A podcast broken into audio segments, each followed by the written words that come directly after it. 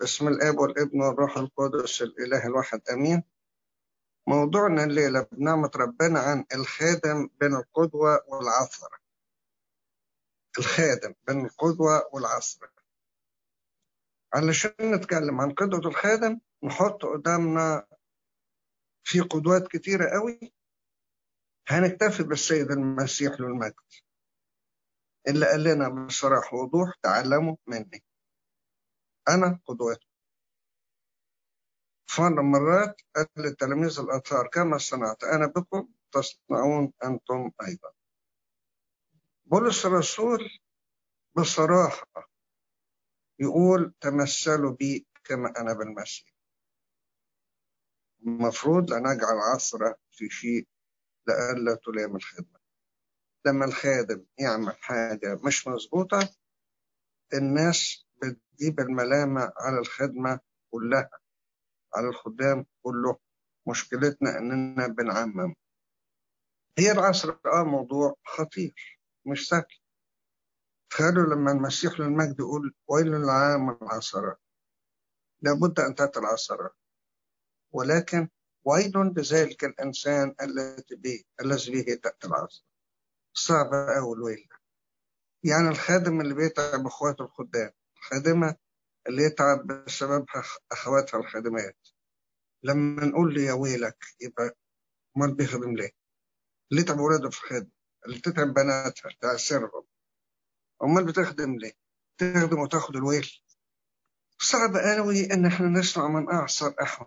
أحد هؤلاء الصغار المؤمنين به.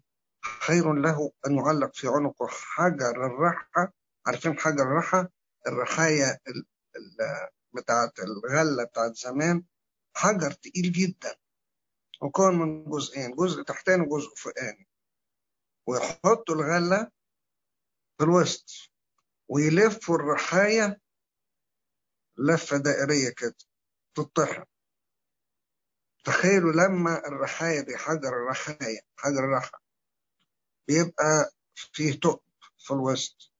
يدخل يدخل في من راسه كده يطوق رقبته وينزل في البحر. يعني ربنا عاوز يقول له مش عايز اشوفك تاني يا خبر أبيض. صعبة شوية. من أعصر أحد هؤلاء الصغار؟ مين الصغار دول؟ ممكن يكون الصغير في السن ممكن الصغير النفس. الإنسان اللي ما يستحملش. الصف الطفل يعصر بسهولة أكثر من الكبير. مش جامد ما, ما يقدرش يحتمل والصغير النفس إنسان تايب جديد ما لحقش يفرح. وتبص تلاقي واحد تعب. عشان عدو الخير يبعدوا عن ربنا يعمل إيه؟ يبعت له واحد خادم يعسره يتعبه. ما يستقبلوش كويس. أي حاجة من الحاجات اللي بنشوفها. أحيانا نبص على الصغيرين على إنهم مش فاهمين. الأطفال مثلا نقوم طفل مكانه ونقعد واحد كبير. دول بيتأثروا قوي. بس ما يعرفش يعبر أو ما يقدرش يعبر. مش في إيده يعمل حاجة. مسكين هيعمل إيه؟ في القداس مهم قوي إن إحنا نعمل حساب للولاد الصغيرين. ونوصي عليهم الشمس الكبار. ونقول لهم دول زي أولادكم. خليه يمسك الشمع خليه يمسك الصليب خليه يعمل لفافة خليه يقول الاعتراف خليه الحاجات اللي على قده اللي يقدر يعملها. ولو اتلخبط في القرايات ولا المردات ولا حاجة زي كده ما نعلقش عليها. إحنا نعلق على الكبار. لأن القرايات اللي بتقولها الكبار المفروض توصل للناس بطريقة سليمة علشان الناس جاية تستفيد. مش مش قراية يعني رص كلمات جنب بعض. لا قراية صحيحة توصل المعنى السليم لكن الصغيرين نعدلهم علشان ما يتعبوش. ما نعملش الصغيرين زي ما أنا بعمل الكبار. في المجتمعات بتاعتنا ما بيعملوش اعتبار كتير للصغيرين. للأسف. للأسف. في مرة من المرات كان عندنا زيارة للدير رحلة جاية. كانت مدرسة. مدير مدرسة والاستاف بتاع التدريس والولاد الصغيرين. فقول لهم تشربوا يا حضراتكم. تشربوا يا ولاد. تخيل. واحد كبير. يقول لا لا لا لا الولاد ما يشربوش. لا سيبك من الولاد من الولاد إزاي سيبك من الولاد ده الولاد أهم من الكبار. إيه اللي بتقوله ده؟ السلوك ده مش موجود في بلاد الغرب مثلا. الطفل عندهم أهم من الكبير. المسن أهم من الأشخاص. وفي تاريخ كنيستنا نشوف السيد المسيح ظهر بشكل راجل مسن للقديس الأنبا بشوي شوف عمل معي أنبا بشوي مرتين. مرة شاله على كتفه مرة له رجليه. سمعت في مرة مرات أكيد سمعت القصة ديت بتقول الراجل غلبان دخل القداس وبعدين اتلقفته الأياد عايزين يرجعوه ورا عشان راجل غلبان. ما يصحش يظهر وسط الناس الكبيرة والمهمة. ثبت أن هذا الرجل الغلبان هو السيد المسيح بنفسه. عاوز يورينا أن السلوكيات دي اللي بنعملها إحنا بنعملها مع المسيح المختفي في الغلابة. العصرة اللي بتصدر منا وبتتسبب في إسقاط إنسان آخر. المفروض نعمل عكسها المفروض نرى نرفع اللي قدامنا مش ننزله. ندفعه لقدام مش نرجعه لورا مش قادر تنفعه على الأقل ما تضروش. سيبه في حاله. وإن كانت العصر من إنسان عادي أمر غير مستحب فما بالك من الخادم والخادمة. فما بالك من الكبير من الأب من الأم من الشماس. مش مقبولة. الخادم المفروض قدوة. المخدوم ينظر للخادم على أنه قدوة يطلب فيه الكمال. وأحيانا نعصر الناس من غير ما نحس من غير ما ناخد بالنا. المفروض نقدم لهم المسيح كما يجب أن يعرفوا كلامنا صمتنا لبسنا تصرفنا حباتنا ولكن من الصعب إن إحنا نقدم المسيح في برواز معين. يشوفونا جوه الكنيسة شيء وبره الكنيسة شيء يا جماعة مفيش حاجة اسمها ثنائيه في الحياة. الحياة كل لا تتجزأ. الخادم بيعكس صورة ربنا قدام ولاده الصغيرين والكبار. طبعا يعني مثلا أجي أتكلم عن المغفرة والتسامح. ويجي ابنك في البيت يجي ولد عندك في الخدمة ويغلط. هل أنا بسامحه لما بيغلط؟ هل لما بيعتذر بنساله غلطه؟ عاش المسيح ويانا بالجسد. طلبت منه جزية. قال لك لا نعسرهم شاور لبطرس وقال له روح اصطاد سمكة وهيطلع فيها استار خد وادفع عني وعنه. عشان ما يعسرهمش عشان ما يعسرش الناس تقدم لمعمودية يوحنا مع أنها للتوبة والمسيح كان غير محتاج للتوبة. أطاع الناموس كان بيروح الهيكل اليهودي في السبوت. والست العذراء عشان ما تعسرش حد راحت تختم الصبي. الخادم هكذا إنجيل معاش يعيش اللي بيقوله ويقول اللي هو عايشه. أنتم رسالتنا مكتوبة في قلوبنا معروفة ومقروءة من جميع الناس. رسالتنا إنجيلنا. في كورنثوس الثانية ثلاثة نقرأ الكلام ده. الخادم شاهد المسيح في حياته. بقول يعيش اللي بيقوله ويقول اللي عايشه. ويعيش الإنجيل اللي بيعلم بيه. لأنه مكتوب من عمل وعلم. كانوا يعلمونا زمان.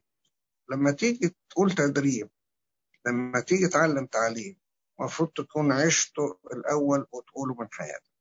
على الأقل لو ما عشتوش بالمرة ابتديه مع الولاد ابتدي مع المخدومين أيا كان مستواهم في أمثلة عايز أقولها بسرعة كده العصر الخادم في خادم متسلط رأيكم إيه في الخادم المتسلط؟ ربنا يحميكم ما تكونوش تعرضتوا لحاجة زي كده. إحنا تعرضنا لحاجات زي كده. مش الناس برضه بتنفر منه؟ تعرفوا السبب إيه؟ خادم متسلط يبقى بيشتغل شغلانة بره ومش عارف يثبت نفسه بره. دخل كنيسة أخذ مسؤولية بيحاول يثبت نفسه داخل الكنيسة. شوفوا طريقة المسيح والطريقة الذوق الحلوة الجميلة يقول لنا إيه؟ أنا واقف على الباب وأقرأ. إن فتح براحته. براحته. مفيش تسلط مفيش ديكتاتورية إذا كان العالم بيرفض الديكتاتورية المسيح بيقول لنا إن فتح أدخل. ما فتحش يبرح الخادم متسلط ومنفر لأولاده سواء أولاده الجسديين أو أولاده الروحيين في الخدمة.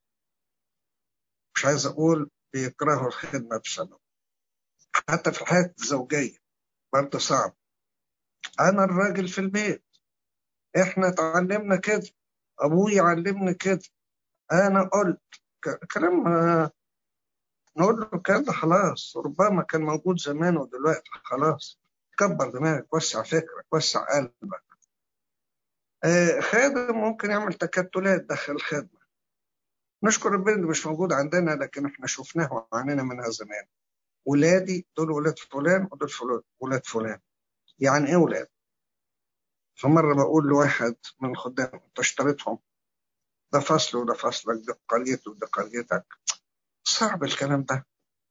خادم يتعب قوي لما المخدومين اللي عنده ولاده في الخدمة يتعاملوا مع خادم تاني أو يشوفوا واقفين مع خادم تاني أو بيسألوا خادم تاني. يا جماعة مش معقول. ده في مرة مرات لما واحد من الخدام ضيق الخناق قوي اضطرينا أقول له في مرة يا حبيبي مش قابلين يتعاملوا معاك ما تسيبهم يتعاملوا مع حد يريحهم ما تسيبهم يسألوا مع واحد سهل شوية مش مش مهم إنهم يستفيدوا ولا أنت عاوز إيه بالظبط. يوم مش هيعدي على أمين الخدمة لو نقل خادم الفصل الفصل إيه المشكلة يعني الخدمه إيه المشكلة؟ إيه المتعب في ولو كان امين الخدمة اللي هيتنقل بتبقى مشكلة ملهاش حل. يا ما نقلونا من فصل لفصل ومن أمان لأمان ومن قرية لقرية وحصل إيه.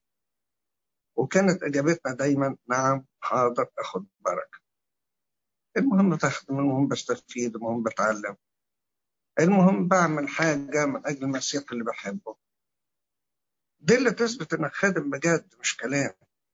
والناس شايفاه وبتتعلم من حكمتك من صمتك من كلامك من طاعتك. والعكس صحيح. في ناس بتتعب وتنسحب. من غير ما تاخد بالك ناس بتنسحب. على المدى القريب وعلى المدى البعيد. يقولوا كفاية يا عم كفاية. نصلي ونتناول وناخد ولادنا ونمشي. صعب نسمع هذا الكلام. على فكرة الكلام ده بيوصل آخرين إنك ما بيوصلكش ما بيوصلش الخادم الصعب ده. في فكر غريب آخر عند خادم يقول كل حاجة لازم تكون من خلالي من خلالي أنا. تصرف طفش ناس كتير. ليه من خلالك أنت؟ مش من خلال المسيح. مين قال إن أنا صح وغير غلط؟ وممكن الناس كلها تبقى صح وأنا الغلط صحيح في التزام صحيح في نظام ما بنقولش لا. ولكن من غير سيطرة ولا تحكم. في أحيان إنسان ما يعجبوش الشيء الصح. ده يبقى مصمم إنه يزعل ده موضوع تاني. وبرضه ما نخسروش نناقشه ونحاول فيه. وده مش جديد. ده حصل مع السيد المسيح. الفريسيين ما كانش عاجبهم كلام الناس نفسه آه صحيح مش لازم تمشي على هواهم ما ينفعش تمشي على هواهم في الغلط وإلا يزعل. ولكن بالهوى ده خسارة نحصل في نقطة تانية معاصرة هي التفرقة في المعاملة. نشكر ربنا اللي مش موجودة عندنا. كنا نشوفها. في فرق بين ولد غني وفقير ولد شاطر وولد غير كده. المشكلة اللي اتكلم عنها يعقوب الرسول في يعقوب اثنين اتكلم فيها كتير. عدد واحد وعدد تسعة يا جماعة الغنى غنى نفس غنى قلب. مسيح اتولد فقير. المسيح بيحب الفقراء. ده بيرفع منهم قوي لدرجة إنهم يدعوهم اخوات خدوا بالك التعامل بالمكيالين ده صعب قوي. التمييز ده معصر قوي. ربنا مش بيعمل ويانا كده ولا معانا كده. يمطر على الكل يشرق بشمسه على الكل. المسيح كان بيعمل مع الأطفال لكي يطردوهم كان بيقربهم منه الخطاة كان بيقربهم منه وكان بيزورهم في بيوتهم وكان موضوع النقد من الناقدين. مع ملاحظة إن في ناس عاوزة اهتمام معلش. دي مش تفرقة. دي مش تفرقة. ولكن حكمة من خادم إنه يقرب حد معين يقرب طفل معين يقرب منه شاب معين ده موضوع تاني مش عايز أقول علاج لكن علاج مش لازم الخادم يلف على الناس ويقول لهم أنا بعمل كده عشان إيه؟ وده آثار المفروض ما تطلعش المفروض ما يتكلمش فيها. إحنا المفروض يبقى عندنا تمييز ونعدي الحاجات ديت بقلب كبير وفكر كبير. واحد غني عايز اهتمام معين نفسه حساسة وعايزين نكسبه. طب ما خسارة المفروض نكسبه. ده بيشبه إيه؟ زي طفل رضيع أمه تهتم بيه أكتر من أخواته الأكبر منه. هل هي بتميزه أكتر من أخواته؟ طب هم لما كانوا صغيرين كان بيعمل كانت بتعمل معاهم كده. بس الأم الناصحة تفهم ولادها الكبار. لما كنت صغير يا حبيبي في سن وكنت بعمل معاك كده. زي الراعي لما بيشيل خروف إيه الخروف اللي شايله؟ ليس لأنه متميز. ولكن لأنه صغير لأنه ضعيف لأنه مكسور. ده اهتمام ده عناية. علشان كده المريض ومحتاج عناية أكثر من غيره بيحطوه فيما يسمى بالعناية المركزة. ليه عايز عناية مركزة؟ علشان ياخد تركيز في العناية تركيز في العلاج تركيز في الاهتمام. حالته صعبة. فاللي حالته صعبة في الخدمة عاوز عناية مركزة ده ما يبقاش تفرقة ده اهتمام ده ما يبقاش تمييز. دي حكمة من الخادم ودور المرشد الروحي في حياة الخادم. يقول له تعمل إيه وازاي تتصرف دون أن تعسر احدا الخادم اللي, بيع... اللي بيعيش في عمله أو في بيته أو بره الكنيسة غير ما بيعيش في الكنيسة اللي هي الثنائية اتكلم عنها من شوية في الكنيسة ملاك ماشي على الأرض. بره الكنيسة ما تقوليش. واحد يصلي كل مزامير يصوم كل الأصوام ما يعدهوش قداس وتيجي تتعامل معه مش عايز أقول اللي يحصل. لو دخلت معه في الماديات يقول لك يا ريت تبعد عنه في أب. قيل عنه أب راهب كان يجي آخر اليوم ويقول لنفسه يكفيك يا نفسي أنك لم تحزني أحدا ولم تحزني من أحد. يكفيك يا نفس أنك لم تحزني أحدا ولم تحزني من أحد. مش اللي يزعل بالسلامة؟ السلامة إزاي؟ أنا أقول له لا أعور أعور في عينه. إزاي الكلام ده؟ فين مراعاة شعور الناس؟ ما تضيعش يا أخي تعب السنين اللي تعبته بعدم تدقيقك. أقنع الناس احترم الناس احتمل الناس. صحيح في شخصيات متعبة ما نقدرش نقول لا. ولكن حاول على قدر الإمكان. ينبغي علينا نحن الأقوياء أن نحتمل ضعف ضعفاء ولا نرضي أنفسنا. إيه اللي يرضي أنفسنا؟ إن إحنا ماشيين إحنا نستريح منه ونحن لا ما ينفعش. دخلت في مشكلة في مرة كان اتنين إخوات بيجوا كتير قوي. وصلت الدرجة بإن واحد اشتري سلاح لابنه علشان يقتل أخوه. الواد يقتل عمه يعني. طب فين الدين؟ فين القداس كل أسبوع؟ الأمانة في العمل أو في الدراسة التزام مسيحي يعمل ويثبت وجوده كصورة لله ومثاله. الخادم اللي يعرف رسالته لا يكف عن أن يقول يصنع خيرا مش معلم التدقيق أمر مهم. يا ريت نلاقي فرصة نتكلم عن التدقيق أو عن الالتزام ممكن تكون كل الناس غلط وأنت اللي صحيح. ممكن؟ راجع نفسك كده تلاقي الكلام ده غير صحيح. عشان كده القديس أما وقار يقول لنا ينبغي أن يرجع الإنسان بالمال مع نفسه في كل شيء. خلص نفسك بالدنيا واللي فيها. افرح بالنقد عشان تصلح طريق اعتبر ان اللي بينقدك ده ربنا بعته لك علشان يعلمك علشان يدربك. بنا مستخسرة. دقق شوية. دقق شوية.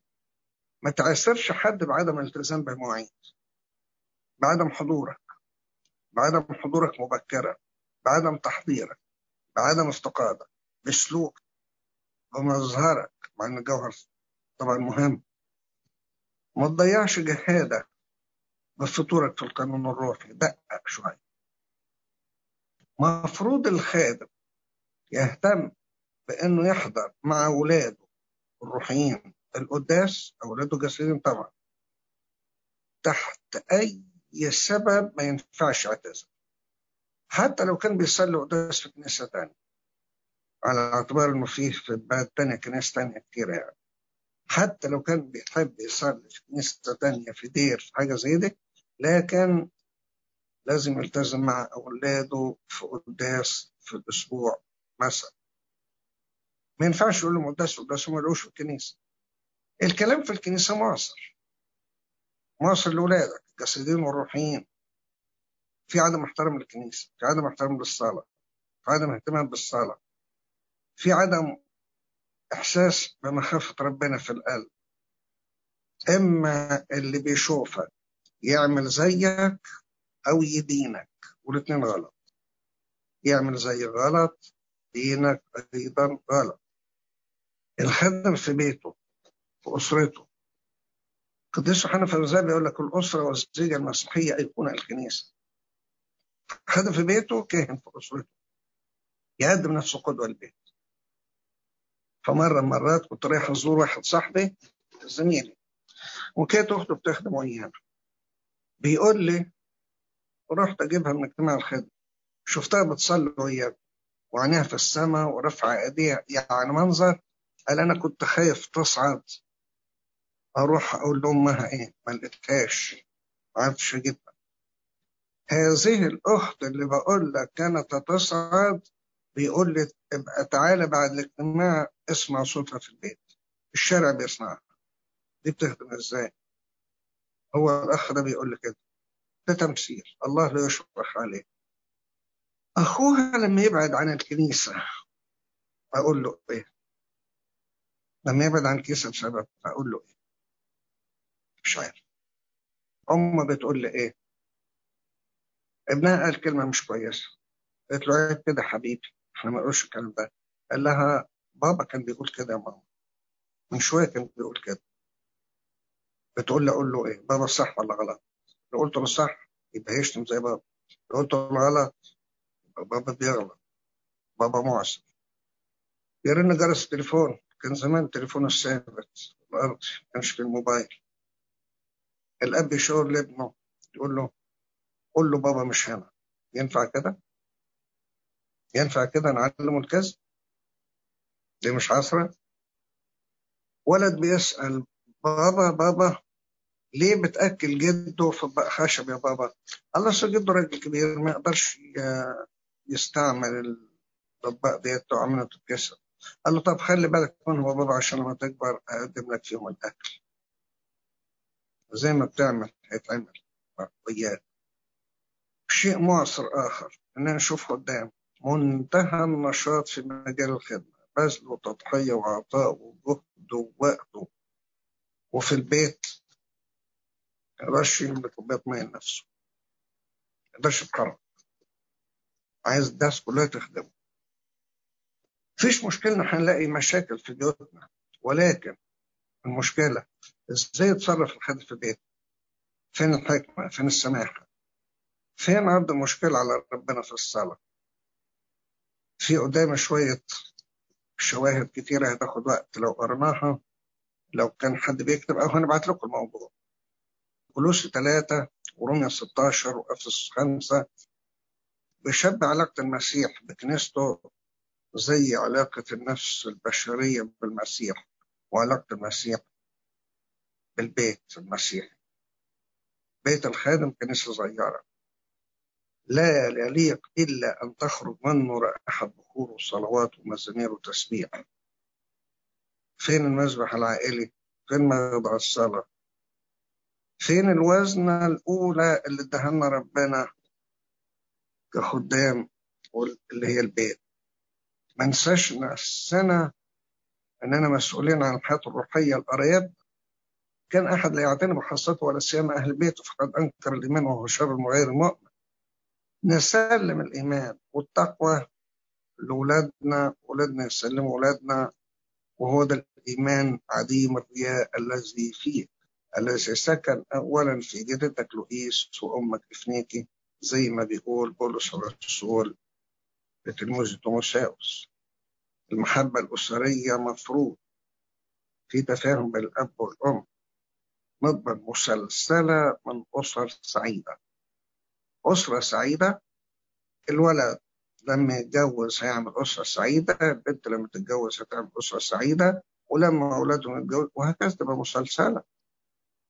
فاكرين الولد اللي اتأخر عن المدرسة فالمدرس بيقول له اتأخرت ليه حبيبي؟ قال له كان بابا بابا ما بيتخانقوا يا أستاذ. قال طب أنت مالك يا حبيبي؟ هم يحلوا مشاكلهم نفسهم. قال له مين يناولهم كذا يا أستاذ؟ عشان كانوا بيضربوا بعض بيها. أعتقد وصلت يعني. البيئة المعاشة اللي إحنا عايشين فيها ممكن تأثر فينا؟ طبعا ممكن تأثر فينا. إيه رأيكم لو إحنا أثرنا فيها؟ لو إحنا أثرنا فيها.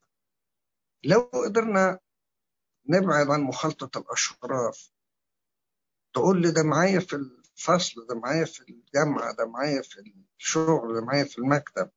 أقول لك طب إيه رأيك بدل ما تتشد وراه ما تشده أنت؟ واعمل عملية ديفنس بمعاشرتك للقديسين وقرايتك للسير القديسين وخلي شخصيتك واضحة. آه عندك روح تلمذة وعندك ضاع وعندك خضوع وعندك كله ولكن في نفس الوقت المعاشرات الردية أهرب منها.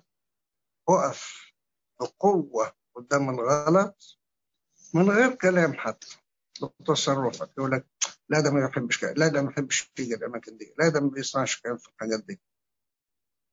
الخادم خادم بالعمل مش بالكلام. الكلام بيتناسي لكن العمل ما يتنسيش. يا ما سمعنا كلام ونسيناه يا ما قلنا كلام والناس نسيت لكن هل الإنسان يقدر ينسى منظر أبوه وأمه هم راكعين جنب بعض سجدان بعض رافعين قلوبهم عينهم لربنا هم جنب بعض؟ مهما كبروا ما ينسوش الكلام ده. مهما كبر المخدوم ما ينساش وقفة الخادم بتاعه بخشوع في كيسة قدام هيكل قدام معزة ما ينساش اليد اللي طبطبت عليه والحضن اللي احتواه. ما أكثر الوعاظ في هذا الزمان ولكن ما أقل الخادم العظة. في قصة أكيد عارفينها اللي بتقول أب شيخ قال, لابنه الراهب يعني بكرة عندنا خدمة. يعني عندنا خدمة؟ يعني عمل محبة مش خدمة وعظ. نذكر السبع الرهبان اللي راحوا القديس أنبا أنطونيوس ستة منهم كانوا عمال يسألوا إلا واحد. ليه ما تكلمش حبيبي؟ قال له يكفينا نظر إلى وجهك يا أبي أذكر أم ربنا يناح نفسها تقول له كنت بطلع الصاجة الأولى اللي كانوا يعملوا البسكوت والكحك في البوتاجاز زمان. ربما حد بيعمل كده لغاية دلوقتي. أطلع الطلعة الأولى. بص يا حبايبي تاخدوا الشنطة دي كل واحد يمسك إيد وتروحوا لإخواتكم في البيت الكبير. فاكرين البيت الكبير اللي كنا بنروحه إحنا والمرحوم بابا؟ إخواتكم اللي ما عندهمش بابا وماما مش عايزة تقول لهم الملجأ يعني. دي وصلوا له خط طب وإحنا ماما مش هتعملنا كحك على ما توصلوا حبيبي اكون طلعت الصاجه بتاعتكم العيال لما يعيشوا هذا المنظر وهذه الروح يطلعوا إيه بعد كده؟ لو كان في كنت أقول لكم طلعوا إيه بعد؟ كده كان في نظام المنشوبية زمان ما إنشوبي المكان بتاع الكبير. تلاقوا المنشوبية دي من طريقه من أنبا بشوي لدير السبيان تلاقوها على الشمال في السكة كده اللي هي كبيرة عبارة عن مجموعة غرف ألالي وفيه واحد منهم الكبير بتاعهم عايش وياه. يتعلموا منه بالمعايشة وليس بالتلقين. هي دي التلمذة هي دي القدوة اللي عايشين بيها. ياكل إزاي ياكلوا زيه بيصلي إزاي بيصلي زيه بيصلي قد إيه بيصلي زيه. بيصوم قد إيه؟ بيصوموا إزاي؟ وهكذا. آه ولادكم وبناتكم في الخدمة ايا كان مستوى ابتدائي إعدادي جامعة شباب يشوفوك في القداس جايين بدري هيجوا زيكم. عينكم عينكم للسماء هيرفعوا عينكم زي ولا طول القداس بتتكلموا. ليه الولاد بيهيصوا في القاعات بتاعة الكنيسة؟ لأنه شايفين أمهاتهم مشغولين بالكلام مع صحباتهم مش بالصلاة. في أم قالت لي كنت أخد البنات في الكنيسة وهم صغيرين وأشير لهم على الهيكل على المذبح. بصوا حبايبي شوفوا بابا يسوع على المذبح أهو. لما كبروا يا ماما يا ماما ده أبونا بيقول الكلام كنت بتقول له زمان. بيقول إيه يا حبايبي؟ بيقول وإذا كان معنا على هذه المائدة اليوم عمانوئيل إلهنا. أنا ما كنتش بضحك عليكم حبايبي عمانوئيل إلهنا على المذبح زي ما كنت بقول لكم. مرة كنت بحفظ الولاد الصغيرين أنا فاكر في تانية ابتدائي الذين يبكرون إلي يجدونني. لقيت خادم زميلي بيهمس في ودني يقول لي الولاد يمسكوها عليك ما جيتش ليه بدري يا أستاذ؟ قلت له أنا عايزهم يمسكوها عليا عشان ما أجيش متأخر عاوز ثمر في ولادك ابدأ بنفسك. وافتكر من عمل وعلم عمل الأول. ليه ما يكونش عندك يا خادم شجاعة أدبية لما أغلط أو أنا غلطت إيه المشكلة إني أعتذر إيه المشكلة لما أعرفش أجاوب سؤال أقول ما أعرفش بدل ما أفتي وأقول غلط واكتشف إنه غلط وبدل ما أعلم غلط. مش عيب إني ما أعرفش لكن عيب إني أقول معلومة غلط. إيه المشكلة في إني أكون حذر وحريص؟ لازم أقدر جسامة المسؤولية تجاه الآخرين وخلاص نفوسهم. أكسب الناس وما أخسرش حد. أكسبهم من خلال كلام المشجع المعز وابتسامة الهادية والتعامل البناء والمحبة المتبادلة والاحترام الواعي. أقول له كلمة تريحه بدل ما تعبه إذا إنسان جيلك معصر من حد ضمد جراحه بدل ما تسيبه ينزل. كان سمعت عن اثنين كانوا رهبان مشرفين في الكلية الكليريكية واحد من الطلبة قال لي الكلام ده. كانوا زمان. كانوا بيحبوا بعض قوي الاثنين الرهبان دول.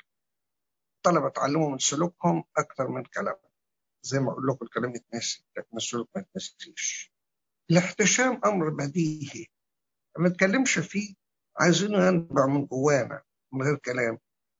ما تنسوش إن الخارج يعبر عن الداخل. هل من المعقول أن أدعي كخادم أو خادمة نقاوة القلب والخارج غير محتشم؟ وأقول العبرة بالداخل لا يا أحبائي. اللي في القلب من خشوع من انسحاق يظهر بره ما ننساش بولس الرسول اللي قال إن كان طعام يعسر أخي فلن آكل لحم إلى الأبد. دي مسؤولية خطيرة. الناس بتعصر بمنظرنا الغير حكيم. الناس بتبص علينا لابسين إيه بنتصرف إزاي. ما ينفعش تجدفوا على المسيح بسبب. الولاد بيعصروا خاصة البنات من الزينة الكتيرة اللي ممكن تتزين بيها الخادمات عدم النظافة وسوء المنظر برضه شيء معسر. الخادم رمز الكنيسة بهاء الخادم من بهاء الله مع عدم المغالاة طبعا. فين الأم اللي توعي بنتها؟ فين الزوج اللي ينصح زوجته بالراحة وبالهدوء وبالمناقشة إن كان الكلام ده للناس العادية فكان بالخادم والخادم البنات في الخدمة بيشوفوا الخادمة بيعملوا زيها أكثر ما يسمعوا الكلام. إحنا بنسمع كلام صعب في الحاجات ديت ما نقدرش نتكلم صدقوني والأصعب إنها تيجي بنفسها ده الكنيسة والخدمة. ونسينا إنه بيتك تليق القداسة يا رب كل الأيام. مش يوم التاني لأ. بأولادكم بناتكم عجينة طرية في إيديكم. شكلوها من دلوقتي بدل ما تقولوا يا ريت. عيون الناس مفتوحة علينا. تبصرنا منظر الناس والملائكة منظرنا نفسه خدمة. منظرنا نفسه كرازة كرامة الكيسة مهمة زي نعلم الولاد ما ياكلوش ويتناولوا. مش الست تشجع. ده جت لي ست في مرة شايلة ولد صغير مش صغير قوي على دراعها. بقسماطة في إيده بسكوتة في إيده وفتح له بقه على شيطان إزاي يا ماما؟ إزاي؟ ألاقي واحدة واقفة في الهيكل بتعمل تليفون. انك في كيسة تقول ما القداس خلص. القداس خلص. يعني المسيح مش موجود ولا إيه؟ الضحك بصوت عالي طبعا ما يلقش في الكنيسة ده ما يلقش في الأماكن العامة يلق في الكنيسة. الكلام أثناء القداس. ما تستكترش على نفسك ساعتين بتصليهم. فين الخشوع فين بكثرة رحمتك؟ أدخل بيتك. وأسجد أمام هيكل قدسك بمخافتك.